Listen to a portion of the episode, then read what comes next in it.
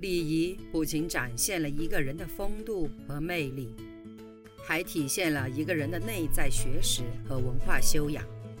从一定程度上来说，礼仪是成功的催化剂。没有礼仪，就没有人生和事业的成功。欢迎收听《影响一生的食堂礼仪课》，作者马迎文，演播阿淼淼六水。第三课，第三小节。四，脱帽的礼仪。每逢正式场合以及一些社交场合。人们往往会向自己交往的对象行脱帽礼。所谓脱帽礼，是指以摘下本人所戴的帽子的方式来向交往对象致意。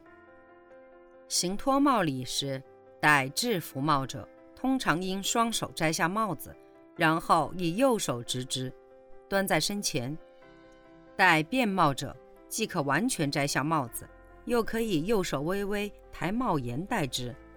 不过，越是正规之时，越是要求完全彻底的摘下帽子。通常情况下，男士与人见面时，应摘下帽子，或举一举帽子，并向对方致意或问好。若与同一个人在同一场合多次相遇，则不必反复脱帽。在进入他人的居所时，客人必须脱帽。与人交谈、握手。或行其他会面礼时，必须脱帽；在升降国旗、演奏国歌等庄重正式的场合，应自觉脱帽。本着女士优先的精神，一般准许女士在社交场合内不必摘下帽子，而男士则不享有此项特殊待遇。五、拥抱礼仪，在西方，特别是在欧美国家。拥抱礼是一种十分常见的见面礼和道别礼，多用于官方或民间迎送宾客或表示慰问、祝贺、致谢等场合。拥抱礼是场合关系的不同，可分为热情拥抱和礼节性的拥抱两种。但无论是哪种拥抱，都要注意掌握规范的姿势，两人正面对立。右手环抚于对方的左后肩，左手扶住对方右腰后侧。首先，各向对方左侧拥抱，然后各向对方的右侧拥抱，最后再一次各向对方左侧拥抱，礼毕。拥抱时还可以用右手掌拍打对方的左臂的右侧，以示亲热。抱礼在我国的社交礼仪中尚不多用。不过，在亲密朋友相互表示祝贺、慰问、道别时，也有采用拥抱礼。六、吻礼。吻礼一般分为亲吻礼和吻手礼两种。一、亲吻礼。行此礼时，往往与一定程度的拥抱相结合。不同身份的人相互亲吻的部位也有所不同。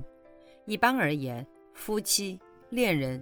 或情人之间亦吻唇，长辈或晚辈之间亦吻脸或额，平辈之间易贴面。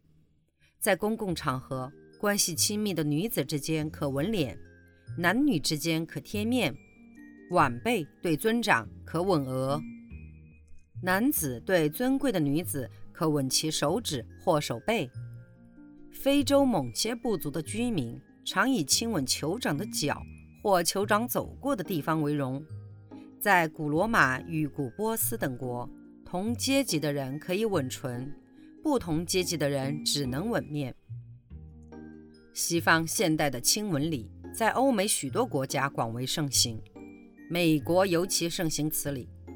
法国人不仅在男女间，而且在男子间也多行此礼。法国男子亲吻时。常常行两次，即左右脸颊各吻一次。比利时人的亲吻比较热烈，往往反复多次。遇到喜事或悲伤时，一般也行亲吻礼，以示真诚的祝贺或慰问。行贴面亲吻礼时，应先贴一次右侧，再贴一次左侧。二、吻手礼。文手礼的受礼者只能是已婚妇女。男士对尊贵的女士表示尊敬时，可亲吻女士的手背或手指，但手腕以及以上部位是行礼时的禁区。在行文手礼时，男士应走到女士的前面，正立垂手致意。女士若将右臂微微抬起，则暗示男士可行文手礼。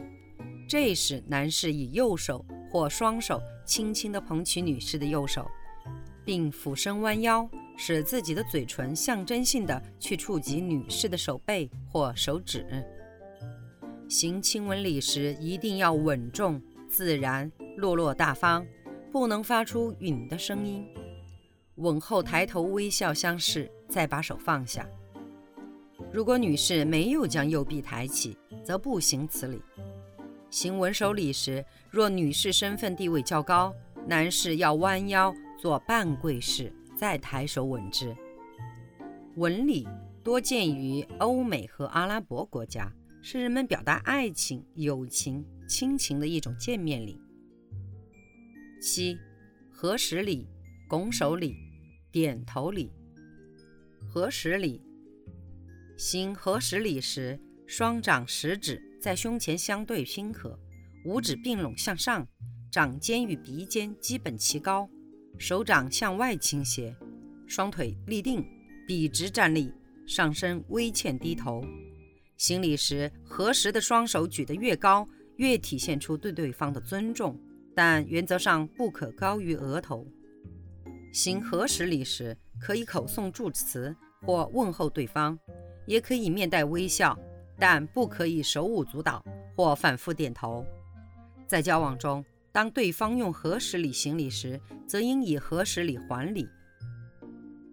拱手礼，拱手礼是我国民间传统的会面礼，目前主要在团拜、向长辈祝寿、向亲朋好友喜庆祝贺、向他人表示深切感、与海外华人初次见面表示久仰大名等场合采用此礼。行拱手礼时，应起身站立，上半身挺直，双臂前伸，双手在胸前高举抱拳，就是左手抱在右手之外，自上而下或由内而外有节奏地晃动两三下。点头礼，点头礼一般是同级或平辈间在以下一些场合运用。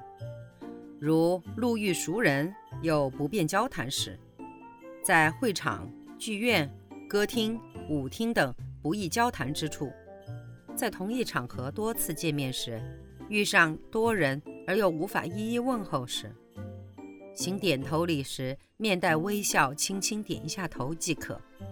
行点头礼时应该不戴帽子。行点头礼虽然动作很简单，但无限深情尽在不言中。其作用是不可忽视的。不同的民族有不同的见面礼节，我们在社会交往中要根据不同的对象选择不同的见面礼节，千万不可乱用，以免弄出尴尬的事情。本小节结束。如果您也喜欢阿淼淼六水的声音，那么请您点击订阅，下集更精彩哦。